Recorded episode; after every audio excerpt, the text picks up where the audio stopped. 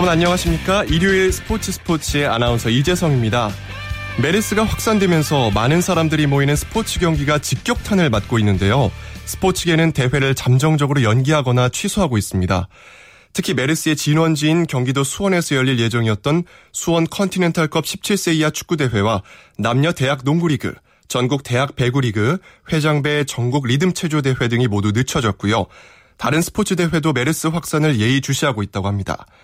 프로축구와 프로야구 경기는 계속되고 있지만 관중은 대폭 줄어서 경기장이 한산했는데요.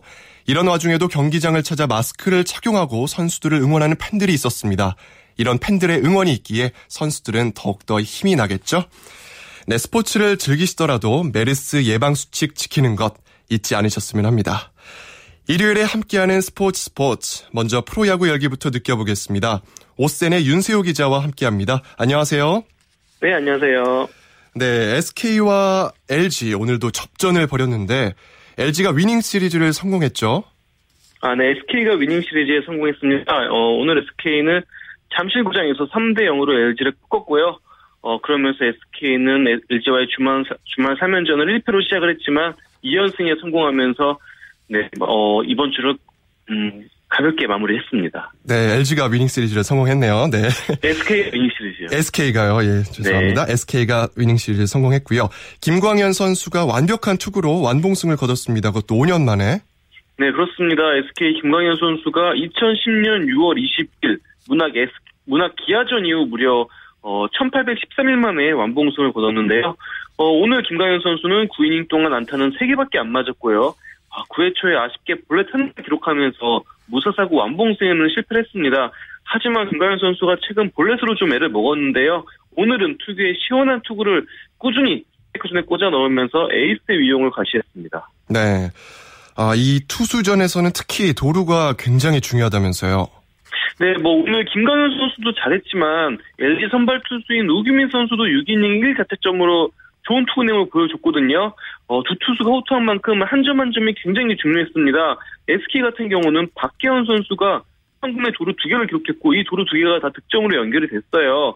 그만큼 오늘 김광현 선수도 굉장히 뛰어난 활약을 해줬지만 박건 선수 그리고 박계현 선수를 홈으로 불러들인 이명기 선수도 네 SK 승리에 큰 역할을 차지했습니다. 네, 또 사직구장에서 열린 롯데와 기아의 경기 롯데가 기아를 누르고 4연패에서 탈출했습니다. 네, 롯데가 사직 기아전에서 4대2로 승리하면서 4연패 늪에서 탈출을 했습니다. 네. 그렇다면 롯데의 이 선발인 송순준 선수와 또 기아의 선발이죠. 김병현 선수의 투수전이 팽팽했는데요. 송순준 선수가 완벽한 투구를 보였어요. 그렇습니다. 송순준 선수 오늘 7이닝 무사사고 7탈 3진 무실점으로 어 뭐 거의 올 시즌 들어서 가장 좋은 투구 내용을 보였는데요. 어, 김배현 선수 같은 경우에는 강민호 선수에게 맞은 이 투런 홈런이 좀 치명타가 됐고요. 어, 반면 송순준 선수는 네, 실점하지 않으면서 오늘 시즌 6승에도 성공을 했습니다. 네. 어, 롯데의 포수죠. 강민호 선수 오늘 결승 선제 투런포를 쐈는데요. 홈런 부분에서 공동 선수, 선두가 됐네요. 네, 그렇습니다. 어, 아까 뭐 송승준 선수의 활약에 대해서 말씀드렸지만 강민호 선수도 오늘 좋은 활약을 했고 결과적으로 송승준, 강민호, 롯데 배터리가 오늘 승리를 합작했다고 보면 될 것 같은데요. 어, 강민호 선수는 음, 4회 말 선제 트럼프를 쏘아주면서 롯데의 리드를 이끌었습니다. 어, 이로써 강민호 선수가 시즌 19 홈런으로 홈런 부문 공동 선두가 됐고요. 이대로라면 2004년 박동환 이후 최초 포수 홈런왕에 도전할 수 있게 됐습니다. 네. 네, 이번에는 NC가 삼성을 큰 점수 차로 이겼어요. 네, 그렇습니다. NC가 마산구장에서 열린 삼성과의 홈 경기에서 타선 폭발과 선발 투수 해커 선수의 호투로 14대 1 완승을 거뒀습니다. 네. 지난 시즌 부진했던 해커 선수 오늘 자존심을 회복한 것 같습니다. 그죠? 그렇습니다. 오늘 7이닝 무실점으로 정말 좋은 투구 내용을 보여줬는데요. 어, 사실 팀 동료인 외국인 투수 찰리가 얼마 전에 퇴출을 당하면서 해커 선수 알게 모르게 위감을 느낀 게 아닌가 싶습니다. 어, 막강 삼성 타선을 상대로 오늘 자존심을 회복한 해커 선수였습니다. 네, 반면에 삼성의 장원삼 선수는 부진이 길어지는 것 같아요. 오늘도 조기 강판 됐죠? 그렇습니다. 오늘 3과 3분의 2이닝 6실점으로 조기 강판 됐는데요. 어, 그러면서 오늘 삼성 투수, 투수들이 시즌 최다 14실점을 하고 말았습니다. 반면 주초에 주춤했던 NC 타선은 주말을 맞아 부활에 성공을 했습니다. 네. NC는 오늘 투수와 타자가 완벽한 조화를 이룬 것 같더라고요. 네. 커 선수가 무실점 투구를 한 거 외에도요. 타선에서 김종호 선수가 어, 생애 첫 말로 홈런을 쳤고요. 이호준 선수는 3타수 3안타 2타점, 김태군 선수도 4타수 1안타 3타점으로 어, 정말 원 없이 삼성 마운드 두들긴 오늘이었습니다. 네. 그리고 또 역시 대세는 다르네요. 넥센이 목동구장에서 열리는 매 주말 경기 때 팬 서비스 차원에서 공연 이벤트를 한다면서요? 네, 넥센이 주말 경기에 한해서 경기 시작 1시간 전에 공연 이벤트를 한다고 합니다. 어, 아마추어 가수나 밴드, 댄스들을 위한 자리라고 하는데요. 앞으로 목동구장에서 또 하나의 볼거리가 생길 것 같습니다. 네, 그렇다면 두산과 넥센의 경기에서는 두산이 3연패에서 탈출하면서 3위에 복귀했습니다. 네, 그렇습니다. 네. 오늘 목동구장에서 열린 두산 넥센전에서 두산이 9대 4로 넥센을 꺾고 3연패에 탈출을 했습니다. 두산의 외국인 타자죠. 로메로 선수 오늘 화끈한 신고식을 했어요. 네, 오늘 가장 돋보인 선수가 로메로 선수였는데요.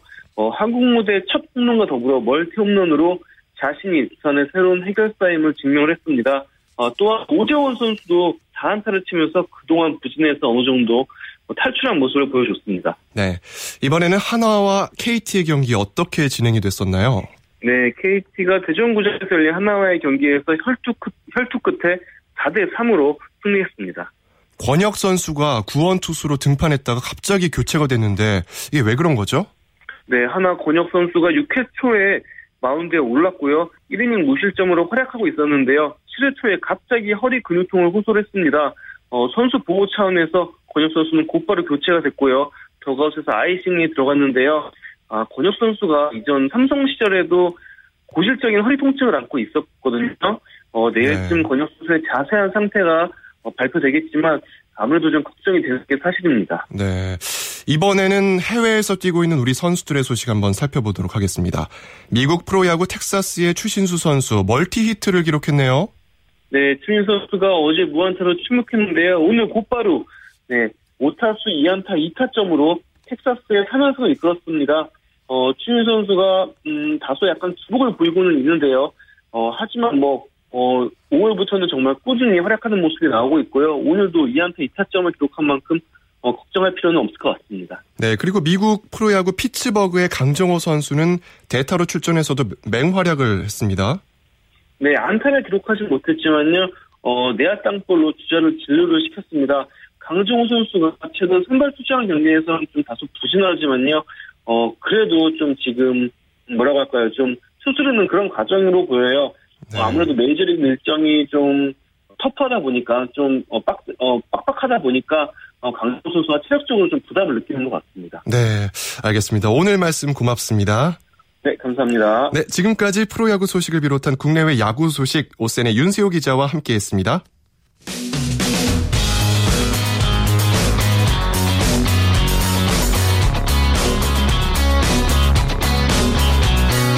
따뜻한 비판이 있습니다. 냉철한 분석이 있습니다. 스포츠 스포츠 네, 이어서 국내외 축구 소식 살펴봅니다. 중앙일보 박린 기자와 함께 할게요. 안녕하세요. 네, 안녕하세요.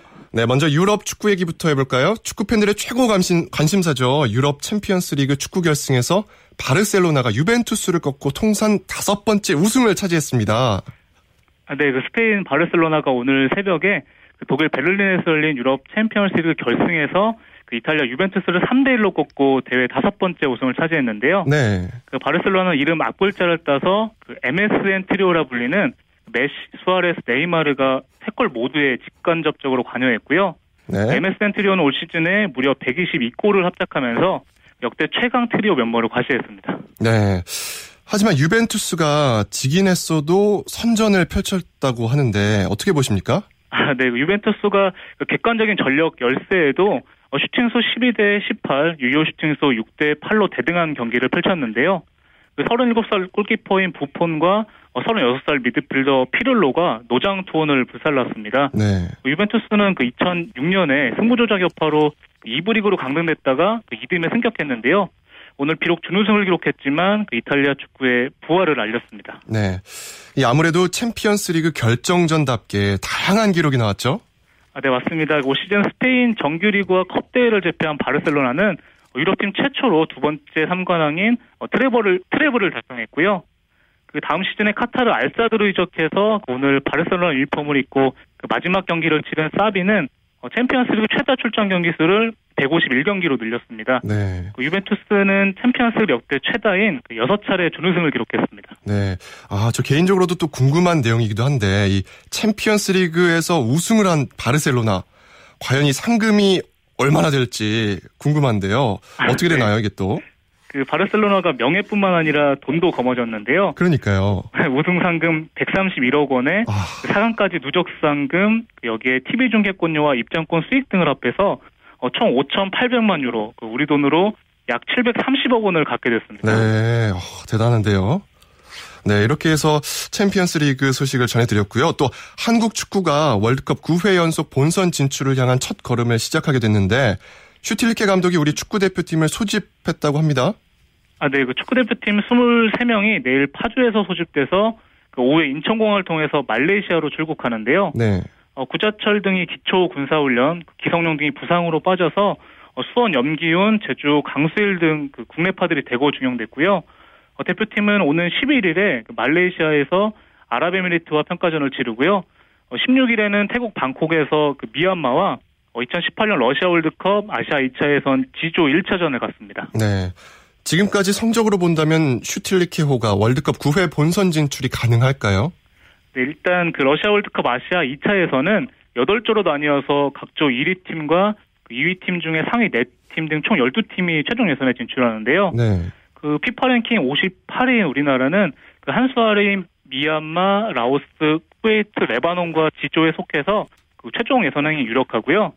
그 우리나라가 그 아시아국 최초로 8회 연속 본선에 진출했고 어, 슈틸리케 감독이 호주 아시안컵 준우승을 통해서 그 리더십을 보여준 만큼 어, 9회 연속 월드컵 본선행에 기대를 걸어도 좋을 것 같습니다. 네. 네, 이번에는 여자 축구 대표팀 얘긴데요. 여자 축구 대표팀의 간판 스타죠. 지소연 선수. 피파 여자 월드컵에 참가하는 슈퍼스타로 지목이 됐다면서요? 아, 네, 맞습니다. 영국 방송 BBC 스페인어판이 그 오늘 개막한 캐나다 여자 월드컵을 집중 조명하면서 어, 지소연 선수를 슈퍼스타라고 소개했는데요. 그 이 매체는 지소연이 한국에서 그 리오넬 메시에 빗대서 그 지메시라 불린다고 보도했고요. 네. 그 우리나라는 캐나다 월드컵에서 그 브라질, 스페인, 코스타리카와 2조에 편성돼서 그 첫 승과 16강 진출을 노리고요. 그 오는 10일에 브라질과 그 1차전을 갔습니다. 네. 국제축구연맹 피파 20세 이하 월드컵에서 북한이 3전 전패를 기록하면서 조별리그에서 탈락했다면서요. 아, 네. 그 뉴질랜드에서는 피파 남자 20세 이하 월드컵이 열리고 있는데요. 어, 북한이 오늘 오늘 열린 조별리그 2조 3차전에서 어, 브라질에 0대 3으로 지면서 그 3전 전패로 16강 진출에 실패했습니다. 네. 이어서 이번에는 한번 K리그 클래식 얘기를 해볼까 합니다. 울산이 제주를 꺾고 11경기 만에 승리를 했네요. 네, 그 오랜만에 승리를 거뒀는데요. 네. 그 오- 울산이 오늘 홈에서 제주를 2대 0으로 꺾고 그 최근 6무 4패 그 10경기 연속 무승에서 탈출했는데요. 그 196cm 김신욱과 186cm 양동현 그 장신 트위, 트윈 타워가 네. 전반 7분과 후반 10분에 그 릴레이 골을 터뜨렸습니다. 네. 어, 울산의 골키퍼죠. 김승규 선수의 선방이 돋보이더라고요. 아, 네, 정확히 보셨는데요. 그 울산 골키퍼 김승규 선수가 그 수차례 중거리 슛과 헤딩 슛을 막아내는 등 그 선방쇼를 펼쳤는데요. 어, 김진규 선수는 내일 대표팀 소집을 앞두고 그 아시안컵을 통해서 주전을 꿰찬 어, 일본 세레소사 골키퍼 김진영과의 그 대표팀 주전 경쟁에 다시 불을 지폈습니다. 네. 포항 대 성남전에서는 포항이 성남을 꺾고 6경기 연속 무패를 이어가고 있습니다. 네, 그 포항이 원정에서 성남을 2대 0으로 격파했는데요. 네. 포항은 최근 2승 3무를 기록하면서 어, 승점 23점으로 그 3위로 도약했습니다. 네, 올 시즌 내내 침묵을 지키던 포항의 고무열 선수가 어, 오늘 해결사 역할을 톡톡히 했죠. 네, 그 고무열 선수가 오늘 경기 전까지는 그 9경기에서 골 없이 2도움에 그쳤는데요. 그 아시아 최고 스트라이커 출신 황선홍 포항 감독의 그 특훈을 받아서인지 오늘 후반 15분과 후반 34분에 연속골을 터뜨리면서 승리를 이끌었습니다. 네. 올 시즌 성남의 강점은 아무래도 탄탄한 수비라고 해도 과언이 아닌데 수비 실책이 좀 많았던 것 같아요. 아, 네, 맞습니다. 성남이 올 시즌에 수비가 강하기로 소문났었는데요. 어, 지난 제주전에서 사실점한 데 이어서 그 오늘도 고무열의 개인기에 당하면서 그 허무하게 실점을 했고요. 어, 그래서 김학봉 성남 감독이 그 선수들이 더 강하게 거듭났으면 좋겠다고 당부했습니다. 네, 오늘 또 광주는 10명이 싸웠는데도 수적 열세에도 불구하고 삼성을 이겼네요. 네, 그 광주가 후반 25분에 정준현 네. 선수가 경고 누적으로 퇴장당해서 아. 10명이 싸웠는데요. 어, 그래도 1대 0으로 승리하면서 3연승을 달렸고요. 어, 광주는 승점 22점으로 그 4위로 올라서면서 그 돌풍을 이어갔습니다. 네. 오늘 또 K리그 챌린지도 두 경기나 열렸는데 경기 결과를 한번 정리해 주실까요? 아, 네. 그 프로축구 2부 리그 수원FC가 고향에 3대 역전승을 거뒀는데요.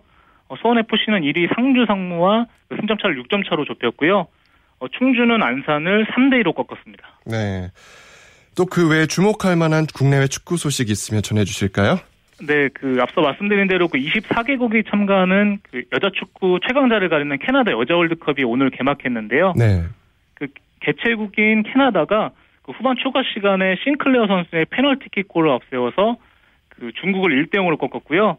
그 이어 열린 경기에서는 같은 조 네덜란드가 뉴질랜드를 1대 0으로 눌렀습니다. 네. 한편 그 최근 비리 의혹 속에 사퇴 의사를 밝힌 블라터 피파 회장은 여자 월드컵 개막식에는 불참했습니다. 아, 불참을 했군요.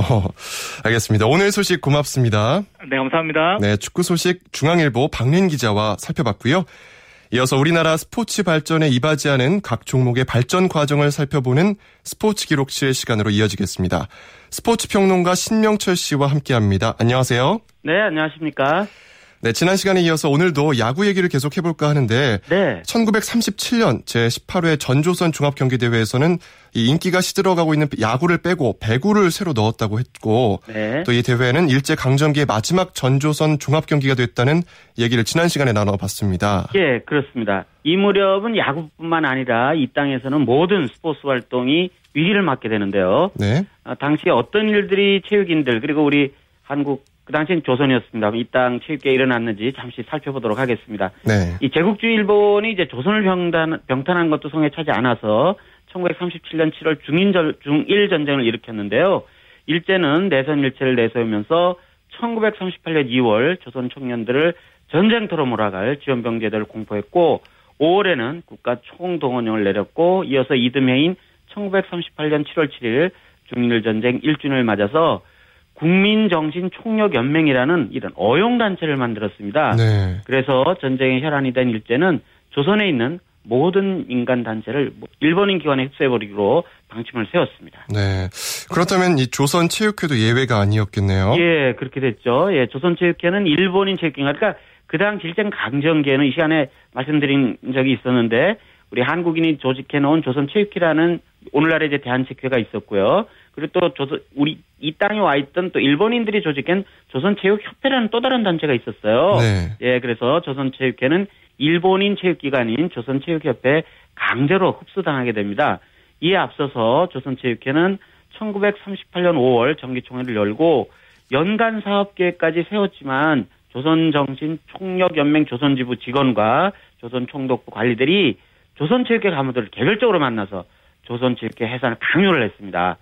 조직을 해산해야 될 처지에 몰린 조선체육회는 조선총독과 탈방 끝에 체육기관의 일원을 위해서 조선체육회와 일본인 기관의 앞에 말씀드렸던 조선체육협회를 합한다는 명분을 찾아내긴 했지만 이건 뭐 말이 합하는 것이죠. 예, 실제로는 조선체육협회에 흡수당해서 체육 분야에서도 우리의 주권을 완전히 빼앗기게 됩니다. 네. 그렇다면 아, 그렇게 되면서 조선체육회가 주최하는 모든 대회가 중단되는 사태를 예, 받게 됐군요. 예, 그렇게 됩니다. 조선체육회 주관대회는 물론이고요. 그 조선체육회가 공동으로 주최하던 그러니까 뭐 그 당시에 조선체육회는 이제 총괄 단체로 있었고 종목별 경기 단체들도 꽤 많이 조직돼 있었거든요. 예, 그래서 조선체육과 공동으로 주최해왔던 단일 종목의 경기 대회도 1938년 이후에는 모두 중지되고 1939년부터는 모든 경기대회가 일본의 체육단체인 조선체육협회와 이 조선체육협회 산하 경기단체의 주최 또는 주관으로 진행이 됐습니다. 그런데 그나마 그것도 1942년 2월에 들어서면 조선체육진흥회라는 게 발족을 하게 되는데요. 네. 이 조선체육협회도 경성부 그러니까 오늘날의 서울시가 되겠죠. 이를 비롯한 각도 체육진흥회에 흡수돼 버렸습니다. 조선체육진흥회는 스포츠 이름은 조선체육진흥회인데 스포츠 목적이 조선 스포츠 진흥이 아니라 전쟁을 수행 전쟁 수행을 위한 아, 국방 체육 진흥말 목적 사업을 하는 그런 조직이었습니다. 이 땅에서 이제 체육이 사라지는 암흑기가 오게 된 겁니다. 네. 1945년 8월에 제국주의 일본이 연합국에 무조건 항복하면서 체육계도 암흑기를 벗어나는 기쁨을 누리게 됐다고요. 예, 그렇게 되죠. 8.15 해방과 함께 일제 치하에서 중단됐던 전 조선 종합 경기도 이제 부활을 하게 되는데요. 1945년 10월 27일 경성운동장에서 자유해방 경축 전국 종합경기대회가 막을 올렸는데요. 이 대회가 1920년 제1회 전조선 야구대 이게 전 오늘날 이제 100회를 이제 불과 몇 해 앞두고 있지 않은 전국 체육대회 기산점이 된다는 말씀드렸었지 않습니까? 네. 예, 그래서 이걸 기산점을 해서 이 대회가 바로 제26회 전국 체육대회가 됩니다.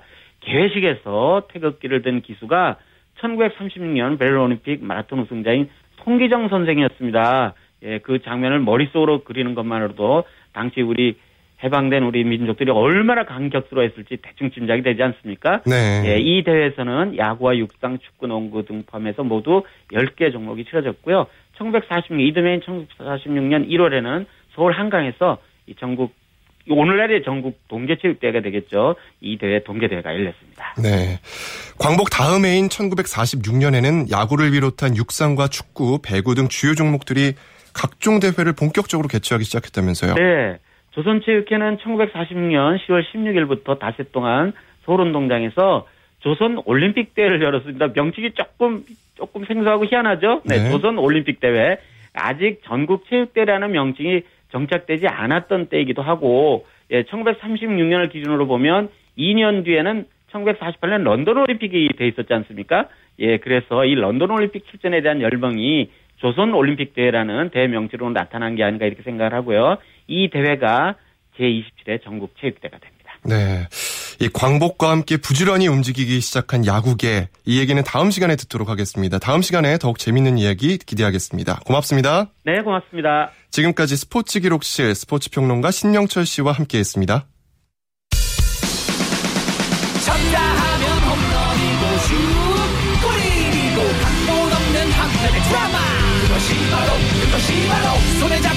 우승 트로피 목에 걸린 그 배달 너와 내가 하나 되는 그것이 바로 그것이 바로 그것이 바로 꿈꾸던 스포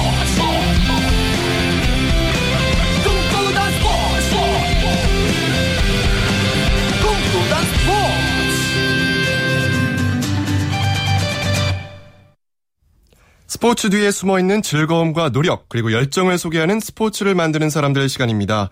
이혜리 리포터와 함께합니다. 어서 오세요. 네, 안녕하세요. 네, 오늘은 누구를 만나고 오셨나요? 네, 올해 프로야구의 이슈라고 할 수 있는 팀이 있습니다. 이 개막 한 달 만에 최고 3위까지 오르면서 한화 신드롬을 만들어낸 구단인데요. 네. 한화 이글스입니다. 그죠, 한화. 네, 한화의 성적이 좋아지면서 누구보다 바쁜 하루를 보내고 있는 분이 있는데요. 오늘 스포츠를 만드는 사람들 주인공입니다. 바로 한화 이글스 응원단장 홍창아 씨를 만나고 왔는데요. 홍창아 응원단장은 2006년부터 한화 응원을 이끌었는데 요즘 한화 이글스의 경기를 보러 오기 위한 관중들이 계속해서 늘어나면서 홍창아 응원단장은 한화 이글스의 응원단장인 걸 자랑스러워하고 있습니다. 홍창아 응원단장 만나보시죠. 자, 1대1입니다. 우리만 점수 내면 재미가 없어요. 예, 이렇게 상대방도 점수를 내야지 치고받고 하다가 마지막에 승리합니다. 힘찬 박수와 함성 부탁드립니다.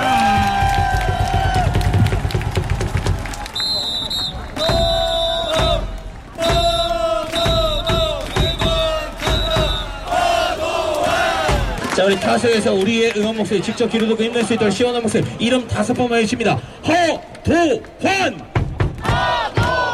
질 때도 있고 이길 때도 있는 거기 때문에 언제든지 치고 올라갈 거라고 믿고 있었고요.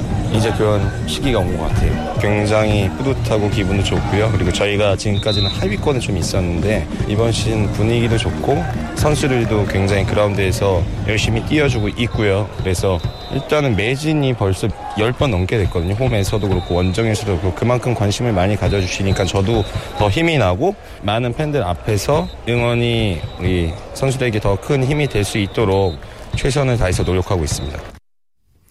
네, 아무래도 이 선수들이 열심히 뛸 수 있는 요인이 어 관중들의 응원 덕분이지 않을까 싶은데요. 네. 구단별로 또 응원단장들의 응원이 다 다를 거 아니에요. 그렇죠. 하나 이글스의 홍창화 응원단장의 그 스타일은 어떤가요? 네, 제가 이 홍창화 응원단장이 관중들과 함께 호흡하면서 응원하는 모습을 봤는데요. 응원을 참 즐겁게 하더라고요. 이 야구를 보러 오는 관중들이 즐겁고 신나게 놀고 갈 수 있고 또 관중들이 평소에 받았던 스트레스를 풀 수 있도록 경기 때마다 재밌게 응원을 하는데요. 관중들이 즐거워할 수 있도록 응원하는 게 홍창화 응원단장의 목표라고 합니다. 네, 이 홍창화 응원단장님 요즘 하나 성적이 좋다 보니까 네. 힘들어도 응원하면서 보람을 많이 느낄 것 같아요. 네, 맞습니다. 요즘은 응원하는 대로 경기가 잘 풀린다고 해요. 그리고 이 관중들의 응원 분위기도 예전과 많이 달라졌는데요. 뭐 예를 들어서 예전에만 해도 파도 타기를 했을 때 한 두 바퀴 정도 이렇게 돌았다면 요즘은 일곱 바퀴, 여덟 바퀴가 기본이라고 합니다. 또 알아서 팬들이 일어나서 열정적으로 응원을 한다고 하는데요. 관중들의 얘기로 들어보겠습니다. 보겠습니다. 제가 처음에 야구 보러 왔을 때 하나 응원 당장님 때문에 야구 보러 오게 됐고 거기에 빠져가지고 이제 하나의 완전 팬이 돼서 서울에 올 때마다 하나 경기 보러 오고 하나에서는 빠질 수 없는 분위기 메이커이신 것 같아요. 일하면서 쌓였던 스트레스 다 풀게 해주면서 푹 빠져서 소리 지를 수 있게 해주는 스타일. 앞으로도 하나 떠나지 말고 계속 하나에 남아서 하나가 우승할 때까지 계속 열심히 응원 단장님 해주셨으면 좋겠어요. 정신적 지주? 하나의 응원 의 뭐 신이죠 신. 그냥 믿음직스럽죠. 저도 좋고 이겨도 좋고 항상 응원하니까 지금처럼만 해주셨으면 좋겠어요. 지금 하던 대로만 해주시면 너무 고맙죠.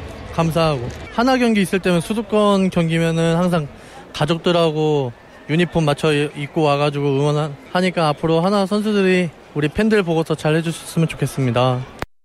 이 구단마다 또 색깔 있는 응원을 펼치잖아요. 네. 한화 하면은 육성 응원을 빠- 빼뜨릴 수 없죠. 네, 맞습니다. 이 8회 육성 응원은요, 하나 응원의 마스코트라고 할 수 있는데요.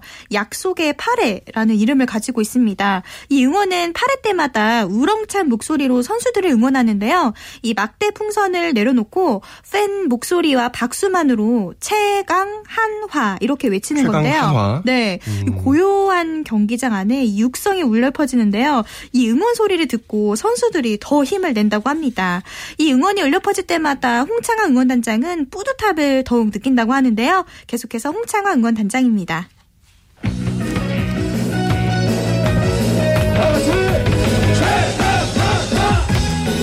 지금 프로야구 구단이 10개 구단이고요. 프로야구 응원단장이 대한민국에서 10명밖에 없는 그런 직업이기 때문에 굉장한 자부심을 갖고 프라이드를 갖고 그리고 지금 분위기가 너무 좋거든요. 그래서 항상 그래서 요즘에 마무리 멘트를 해요.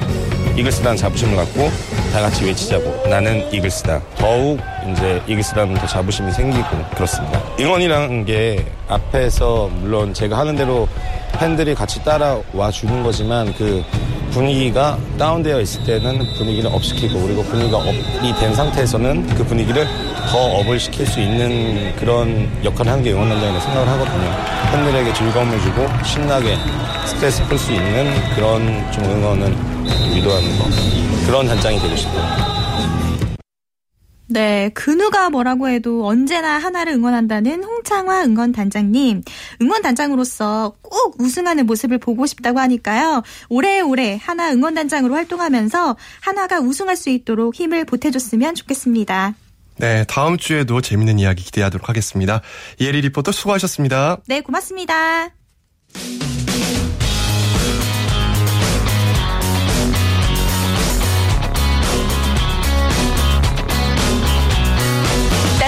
비판이 있습니다. 냉철한 분석이 있습니다. 스포츠 스포츠 한 주간 이슈가 됐던 스포츠계 소식을 취재 기자를 통해서 정리해보는 주간 취재 수첩 시간입니다. 아, 지난 3일이죠. 제프 블래터 국제축구연맹 피파 회장이 마침내 물러났습니다. 다섯 번째 연임에 성공한 뒤 불과 사흘 만에 전격적으로 사퇴한 그의 결정은 아, 숱한 궁금증을 자아내게 하는데요.